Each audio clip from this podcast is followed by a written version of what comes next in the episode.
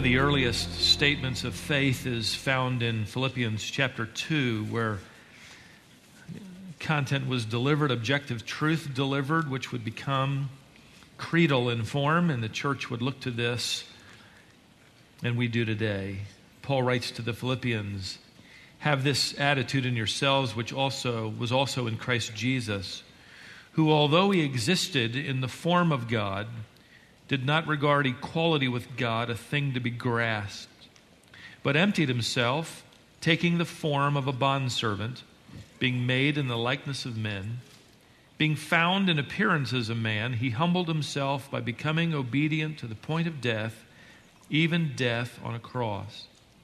For this reason also, God highly exalted him and bestowed on him the name which is above every name, so that at the name of Jesus every knee will bow of those who are in heaven and on earth and under the earth, and that every tongue will confess that Jesus Christ is Lord to the glory of God the Father. Would you pray with me? And it is around this truth, Father, that we gather today because your Son, our Lord, was willing to empty his hands of his place and his privileges, and to humble himself, taking the form of a human man so that he could die. But being God, a very God, equal with the Father, capable of paying for all our sins over an infinite amount of time, yet in a moment of time. This we believe. And we're grateful that we can assemble together today around the objective truth of your word. Not our emotion, not our personalities, not our opinions, but your truth.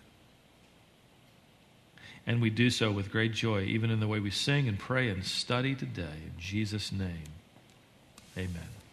She was born into slavery in Dorchester County, Maryland in 1819 her mother and father, pure blooded Africans, both of them slaves from the continent. Cornmeal was her main source of nutrition, along with meat, whenever her father was allowed to hunt her fish, which wasn't often. Her biographers record that she slept as close to the fire in those cold Maryland nights as possible and remembers sticking her toes into the smoldering ashes to avoid frostbite. At the age of six, she was considered old enough to work all day and was rented out to a nearby family where she was treated brutally, often whipped, eventually sent back after having eaten one of the family's sugar cubes. At the age of 12, she was injured by a slave owner when she refused to help tie up a young boy, a slave who was trying to run away. The blow to her head would cause seizures and headaches at times for the rest of her life. When she was 29 years old, she decided to escape and risk her life in doing so.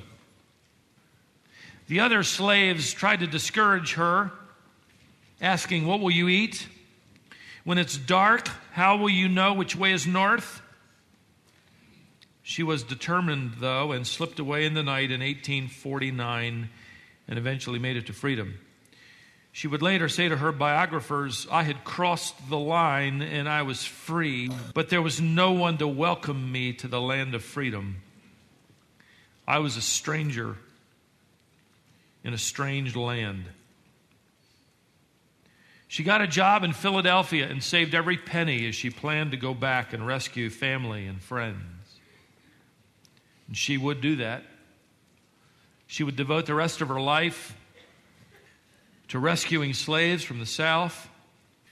Her name was Harriet Tubman, considered one of the most fearless conductors of what was known as the Underground Railroad, that path from south to north. And her nickname was Moses. At one point, uh, there were wanted posters put up throughout Maryland and southward with her picture on them. and a bounty placed on her head by plantation owners and the state of Maryland for the staggering sum of $50,000. And that was 150 years ago. But she would escape time and time again from slave hunters and scent dogs and wild animals. She would eventually lead nearly 1,000 slaves to freedom. She once made the comment that she would have led a thousand more to freedom if they'd only known they were slaves. When an early biography was being written about her, Frederick Douglass, a former slave himself and a well known and respected business leader in the North, abolitionist, was asked for his commendation. He wrote personally to Harriet Tubman these stirring words, and I quote him I need words of commendation from you more than you need them from me. The difference between us is very marked. Most that I have done and suffered in the service of our cause has been in public, and I have received encouragement every step of the way. I have worked in the daytime. You have worked in the night. The midnight sky and the silent stars have been the witnesses of your devotion. I know of no other slave who willingly encountered more perils and hardships to serve our people than you have. Little surprise is it to this day that Moses, Harriet Tubman, is revered and honored. In fact, all over our country, black and white, Asian. There's something in all of us that is stirred by the biography of someone who risks everything for someone else. Someone that, that gives up their rights for the rights of those that really aren't exercising them. And we read earlier, this is what exactly, this is modeled infinitely, perfectly by Christ Himself.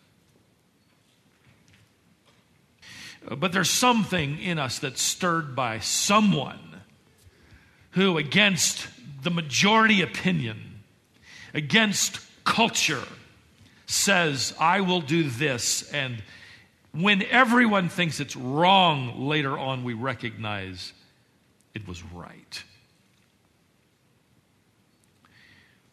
The date has been set, if you've been with us in our study, it's now irrevocable. The wanted posters are hung on every post and pillar throughout the Persian Empire. The Jews are to die. And the reward to any Persian who fulfills the edict would include the implied bounty of whatever they can steal from the Jews before Haman gets his hands on it for the king. In the palace of the king, at this point, undetected, is a Jewess who is serving as the queen of the empire. And this crisis will serve to become her defining moment. She and her cousin Mordecai have kept the family secret safe for nearly five years that they are Jews. Haman, however, the prime minister, only recently promoted, and in retaliation to the insubordination of Mordecai, who refuses to bow to him, discovers the secret. Off his staff tell him Mordecai has admitted to the fact that the reason he won't reverence you is because he is a Jew. And Haman, at, the, at that moment, decides to settle an old family score. A family feud going all the way back to the Exodus between the Amalekites and the Jewish people, the descendants of Agag, which is Haman, and the descendants of the Jewish people, which is Mordecai. And he wants to rid the world of the Jews. Now, as you already know, God is not explicitly mentioned anywhere in the book of Esther, but neither is Satan. And they are both at work. And this is only one more assault of Satan against the covenant people of God, an attempt in this particular point in redemptive history to wipe out the potential of the seed coming from the line of Judah, as prophesied. So, at this particular point in redemptive history, you have the spotlight, and, and, it's suddenly focused on the frail shoulders of, a, of an orphan girl who has become queen. She just so happens to have won the king's heart. She just so happens to have the crown. She just so happens to be related to Mordecai, who just so happens to be promoted to inside the king's gate, which is the administrative offices of the empire. He just so happens, because of that promotion, to hear about a plot to assassinate the king. So he tells Esther, who just so happens to tell the king. What an amazing string of coincidences. These are not coincidences, are they? In fact, there's no such thing as a coincidence. That is our earthbound explanation. Uh, that's our short sighted commentary. What a coincidence. No such thing. Now, listen, coincidences are the providential acts of God who prefers to remain anonymous. It is the movement of God who at that moment prefers to remain anonymous. And a defining moment in our lives are those moments when we recognize the providential working of a sovereign God and we surrender our lives to join Him in that work, whatever it may be. Whether it's rescuing slaves, or risking the crown, or risking your own reputation, or your career path, or your friendships, or your personal comfort, maybe even your own life. The first scene in chapter 4 takes place just outside the administrative office building. I invite your attention there to Esther chapter 4 and verse 1. When Mordecai learned all that had been done, he tore his clothes, put on sackcloth and ashes, and went out into the midst of the city and wailed loudly and bitterly. He went as far as the king's gate, that administration building, for no one was to enter the king's gate clothed in sackcloth. These, these kings just couldn't stand the idea of anybody in sorrow or anybody grieving. Of course, you know, a little later on, Nehemiah will show up and he'll be in danger because he just happens to have a sad expression on his face. These kings didn't want anybody in their presence, you know, who wasn't smiling. They were that insecure. So here's Mordecai. He's he's recently revealed himself as identifying with the Jewish people. And so it's all out in the open now, no need to hide. I mean, the edict is out there and he's openly wailing. He's literally crying a cry. He's lamenting, wailing. Now, in our Western world, we don't do that for the most part. We hide our sorrow behind veils and handkerchiefs, but not in the Middle East. Uh, maybe you've seen that part of the world perhaps on a news commentary or a video clip as a mob is pushing a casket overhead through the crowd while everyone, men and women, are wailing. This is exactly what's happening here. Mordecai is holding nothing back. He's dressed in dark, rough goat hair clothing called sackcloth because it was cloth that made sacks. Closest thing we can think of is burlap today. He would have been wearing it next to his skin to further demonstrate his preoccupation with pain. He's torn his clothing, according to their custom, which was the outward symbol of a torn heart, a broken heart and he's not dressed in sackcloth.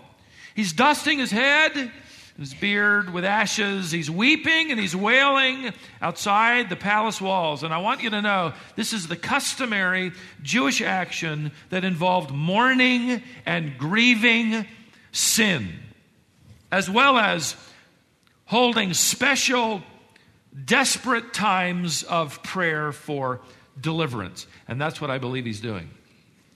Now, you might not be convinced from this one action alone, maybe he's just really upset, and rightly so. I want you to notice he's not the only one. Verse 3 In each and every province where the command and decree of the king came, there was great mourning among the Jews. And note this with fasting, weeping, and wailing, and many are even laying on sackcloth and ashes. The only other time in the Hebrew Bible where you find these three verbs in exactly this construction is in the book of the prophet Joel in chapter 2.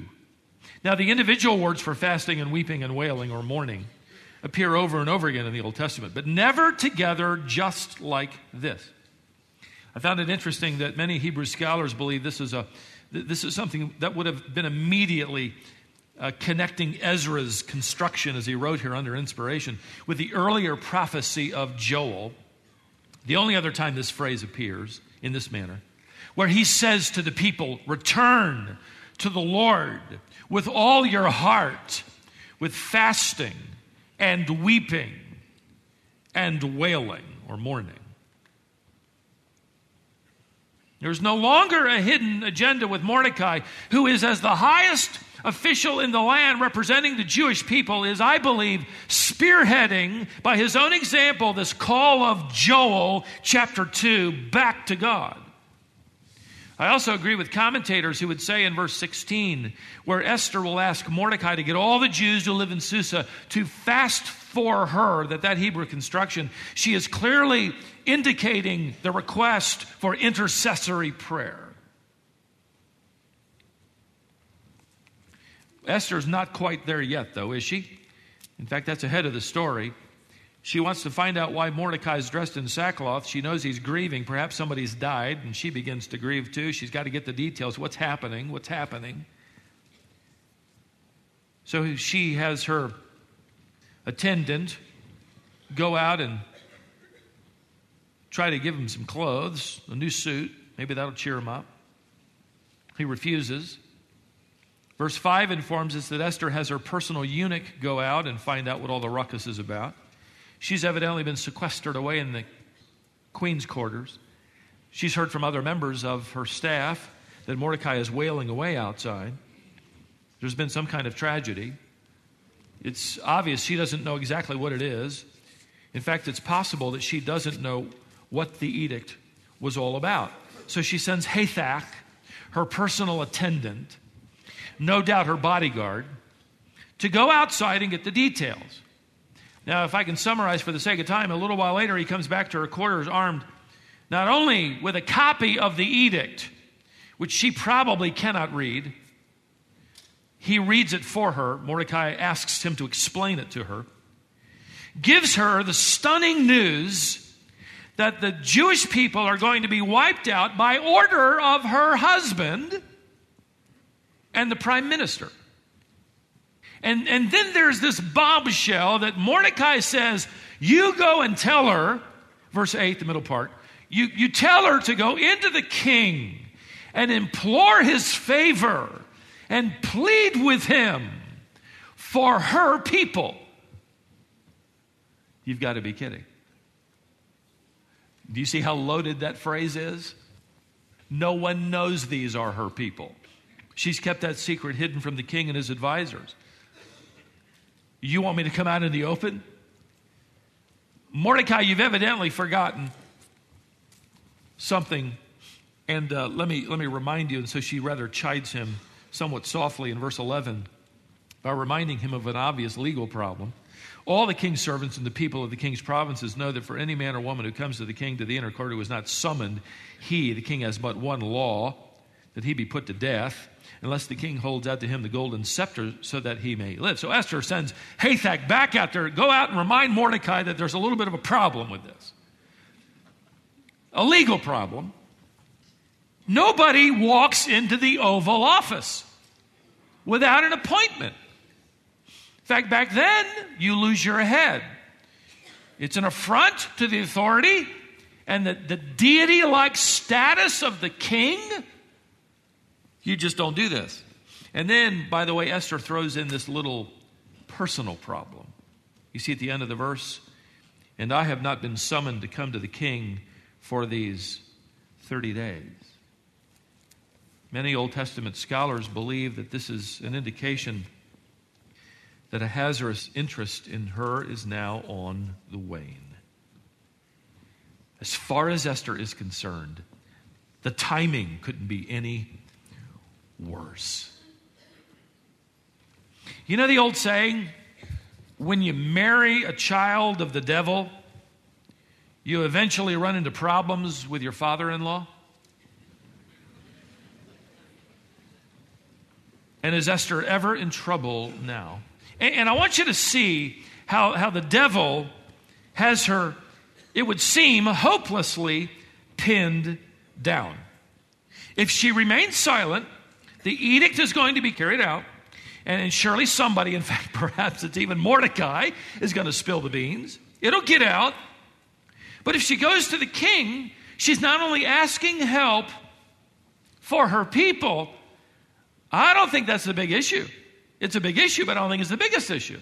She's actually going to have to admit that she's deceived him.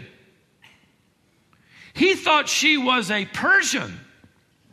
It was already bad enough that he had gone against the tradition of the Persian Empire by marrying and giving the crown to a woman who was not related to the seven noble families of Persia. His grandfather had instituted that tradition. He could have many wives, but the queen, the one bearing the crown, had to be related to one of the seven noble families, his seven inner circle.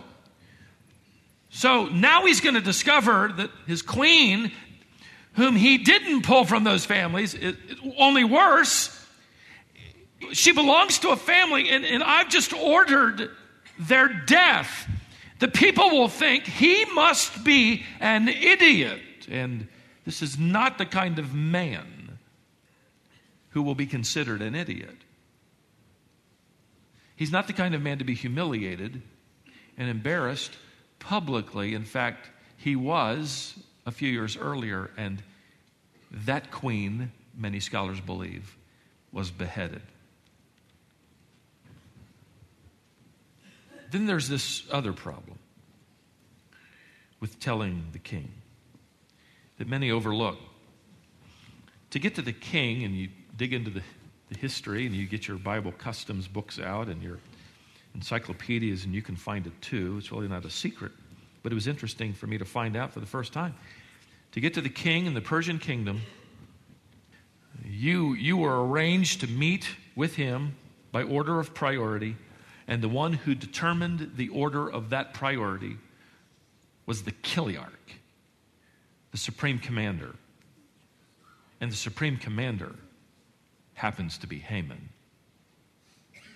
So she can't appeal to him and admit her reason for coming before him without telling Haman. And then the secret's out. And he'll rub her off, no doubt, some other way. And then you just add to that the fact that the king really isn't interested in seeing her anymore, and she's hopelessly stuck. And so, as you know, perhaps, she decides to do nothing except hide behind the law. And now, I have no doubt that Mordecai anticipated her fear and her hesitancy. He knows this is a long shot. I think while he's sitting in the ashes outside the king's palace, he's, he's formulating a divinely inspired uh, response. And so when Hathach comes back to him and says, You got this issue of legality. Obviously, you know Mordecai, Haman would be in the way. And she wants you to know as well the king isn't really calling for her anymore. He has ready what we'll just simply call three defining moment incentives.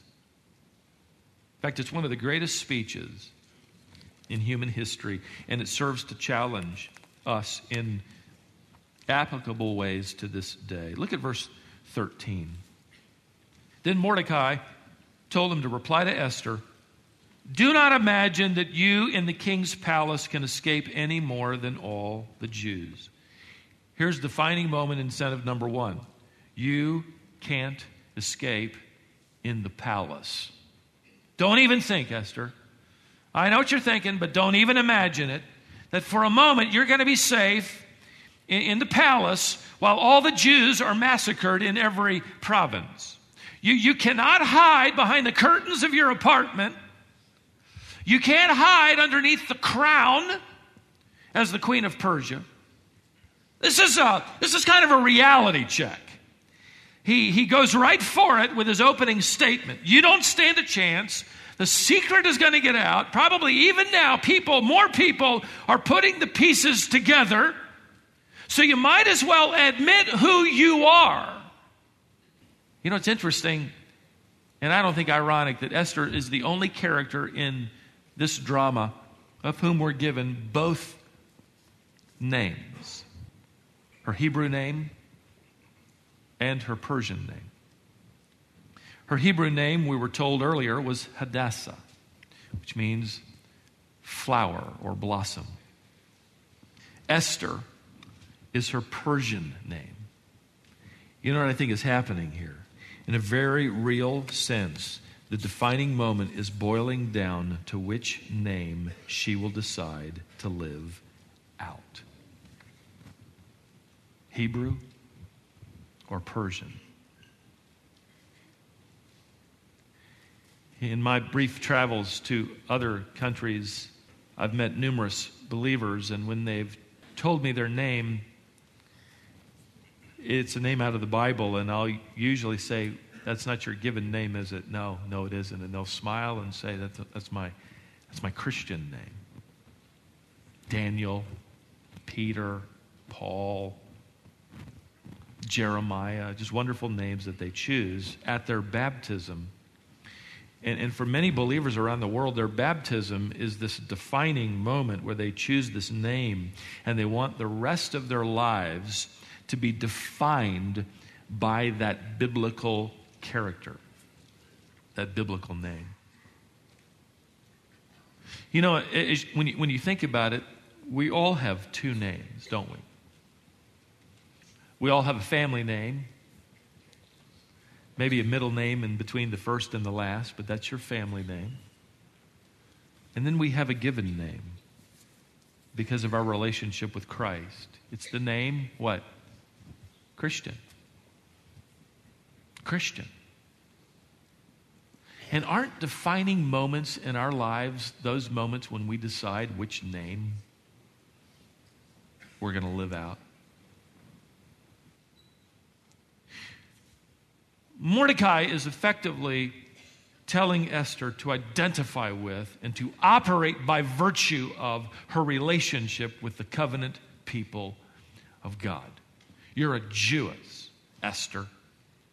Not only admit it, but live by virtue of it. Here's a defining moment instead of number two. Not only is Esther warned that she can't escape in the palace, she's reminded that she cannot erase God's promise. I want you to notice the next phrase in verse 14. For if you remain silent at this time, relief and deliverance will arise for the Jews from another place, and you and your father's house will perish. You and your father's house will perish isn't a reference to the edict, it's a reference to divine judgment. But I want you to go to that earlier part. If you remain silent at this time, you need to know that relief and deliverance will arise from the Jews from another Machom, another place. Mordecai is effectively saying that he has identified with God. He says, relief and deliverance will come from another Machom. This, this word, translated place, is a word that the Jews would use to refer to God. He is our place, He is our Machom. Now, Mordecai doesn't know what God's up to. He doesn't know if, if, if he, Mordecai, or Esther will be allowed to survive this edict, but he does state his belief in the fact that deliverance will come. God will keep his promise. There will be a remnant. It will come from this place. God will work Josephus, the first century Jewish historian, along with numerous Hebrew commentaries dating back some a thousand years ago, all viewed this as a veiled allusion to God. He will keep a remnant. He will keep his promise. You can't escape in the palace. You can't erase God's promise. The most effective of the three incentives he's building toward is this one you should not evade your position. The Famous words of Mordecai are etched there in the last part of verse 14. And who knows whether you have not attained royalty for such a time as this? Esther, you got to see it. You need to see it. This is God's doing. This was more all along. This was more than, than, than your crown and my career. this was the hand of God to place you by the king's side to preserve the people of God. And by the way, to this day, this is the greatest incentive for standing up for Christ, isn't it? It isn't just about the fear of death. Although the older you get, the more you want to make sure your life's in line because you look in the mirror and you see mortality. But it's more than the fear of death, even though we know beyond is our Father's house. The incentive for, for those defining moments is more than judgment. Even though the older we get, we sound more like the Apostle Paul, who looked forward to what was next and standing before Christ as he described the Bema seat, the judgment seat of Christ, where he would be rewarded for living for Christ. It's more than the fear of death, it's more than facing that judgment. It's about being involved with God in, in fulfilling the plan and purposes of God that He has for this moment, this generation, this season, this county, this state, this country, this time. Do we see it? To me, this is, this is the, the, the exciting mystery of, of the synergy between the providence of God and the obedience of his children. The work of God and the work of his sons and daughters. Think of it this way the same Lord who said, I will build my church, said, Now go out and make disciples and baptize them and teach them and teach them everything I've commanded for them to observe. He said, I will build my church. Then he tells us, go build it. It's the synergy of God's purposes combined, as Paul would use the phrase, co labor with God to see his purposes come to pass. He, he isn't going to come down here and teach that third grade Sunday school class. He isn't going to meet with those small group of women or men for Bible study. He isn't going to park cars. He isn't going to put money in the offering plate for ministry and facility. He isn't going to write curriculum for Bible studies. Do we live with that sense of divine destiny? That God could use us, that He has something in mind for you and for me, it might be a sink full of dishes. It might be a classroom full of children. It might be a shop filled with tools. It might be a, a cubicle filled with paper that you got to face tomorrow morning. But is that all we see? Is that all we see? Or do we see this divine destiny and in this incentive that, that we have been invited to join God in fulfilling whatever his purposes are? And the voice of God whispers to us from the shadows I have plans for you. I don't know about you, but that's what gets me out of bed in the morning. No matter what the drudgery of the task may be, it's that we are involved, we are invited to work with God in every arena where you've been placed. Everywhere you are is His appointment. I was reading recently a book on leadership by an author who attends here, a New York best selling author. name of the book is Rascal It struck me, that's what my mother used to call me, so it interested me in reading it. But he said there are three levels of motivation, three different levels of motivation. The first level is physical concerns, physical safety. The second level is recognition and respect. The third level is motivation along the lines of having a purpose and a sense of destiny. It's interesting that Mordecai graduates up that same grid. I know you're concerned about your safety, but you better get real about that. And you need to understand this issue of respect and legacy as it relates to your family and your father's house. But listen, Esther, you're the queen. At this moment, that really doesn't matter. You've got personal connections and power, but at this, at this point, that's not the bigger issue. You want personal comfort and safety, but that needs to be set aside. They don't matter most. Can you imagine, Esther, what's behind all of this? What was behind that pageant that you won? What was behind the king's selection of you above 1,460 other beautiful women, according to Herodotus, the historian? What was behind the wedding? What is behind your title as Queen? Esther, is that all you see? Is that all you see? Can you see that at this moment, in this generation, in this kingdom, at this time, you have arrived for such a moment as this? This is your hour. Stand up, become known for who you are, speak, but whatever you do, do not be silent. Don't be silent. This is your defining moment. Esther responds in this closing scene. She puts into motion three decisive actions. It's rather breathtaking how far she comes and how fast. First, she summons the Jews to fast for her.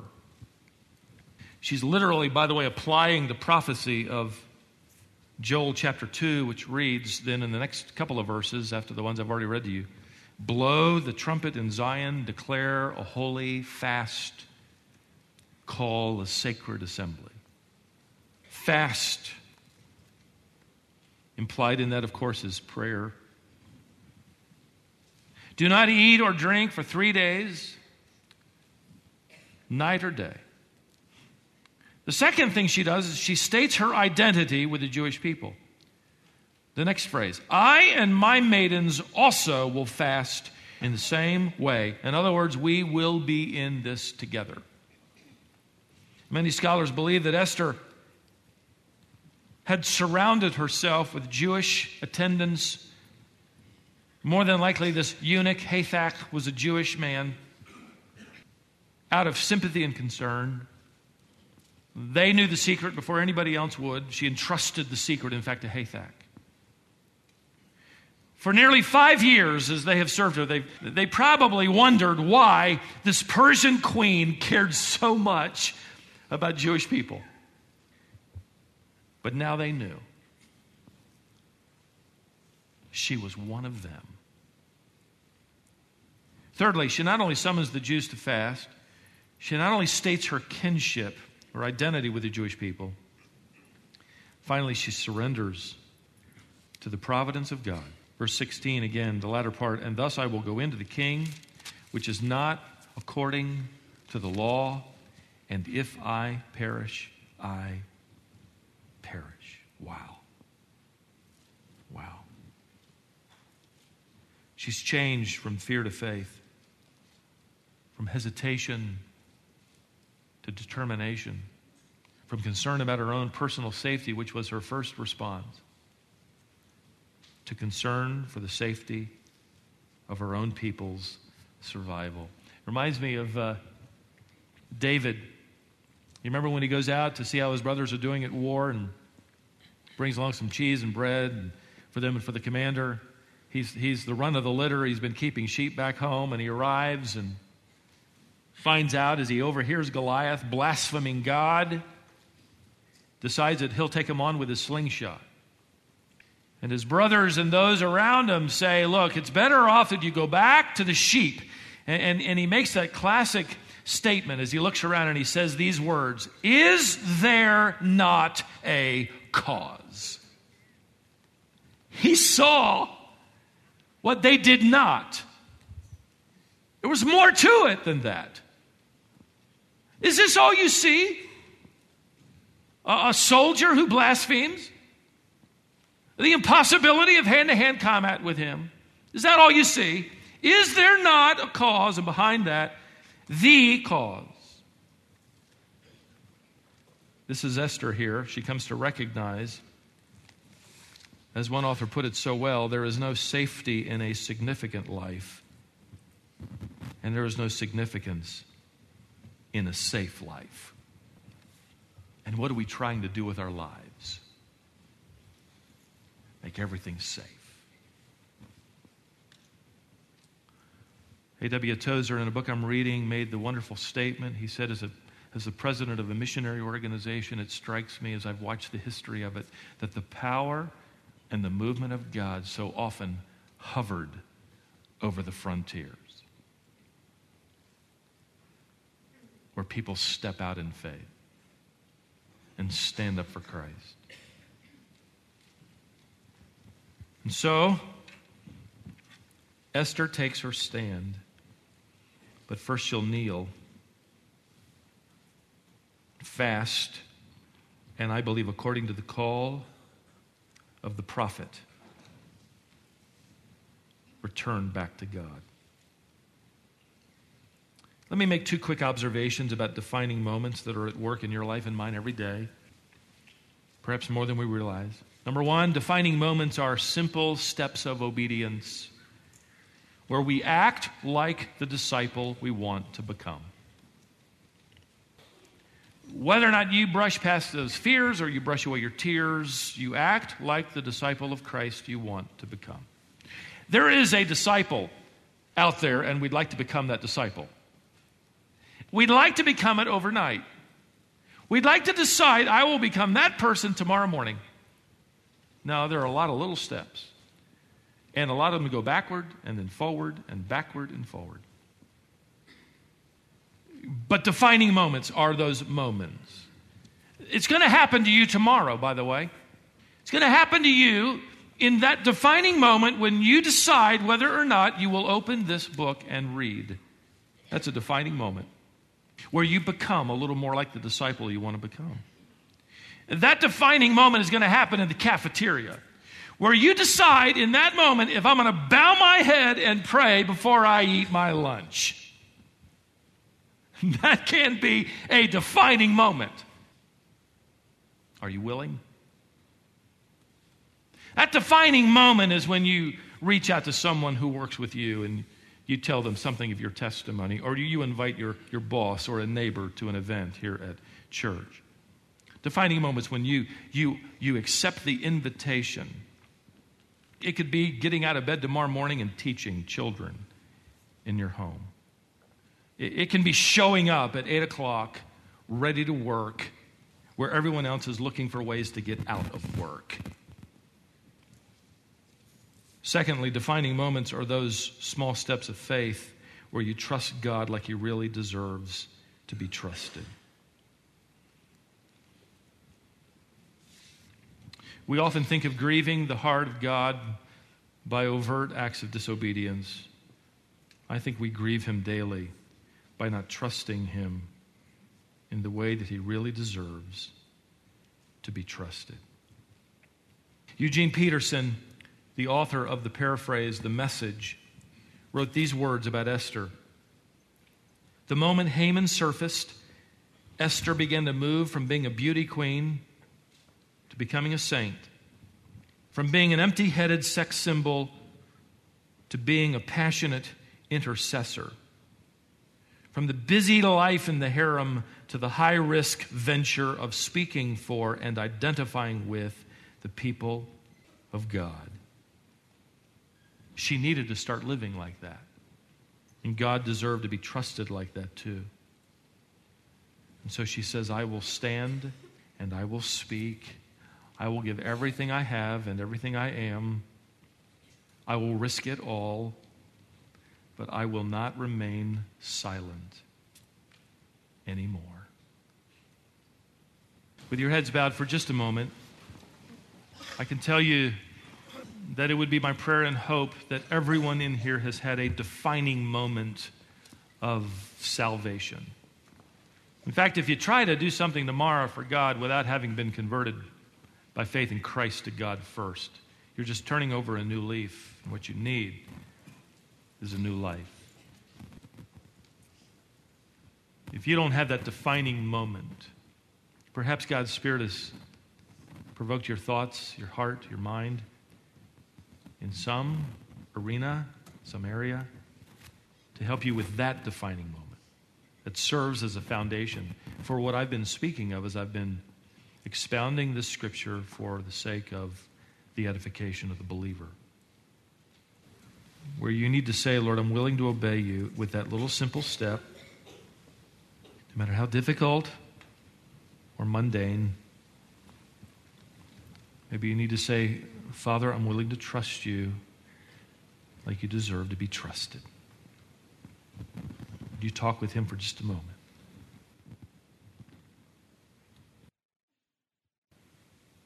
Let's close by singing this wonderful little chorus Lord, prepare me to be a sanctuary.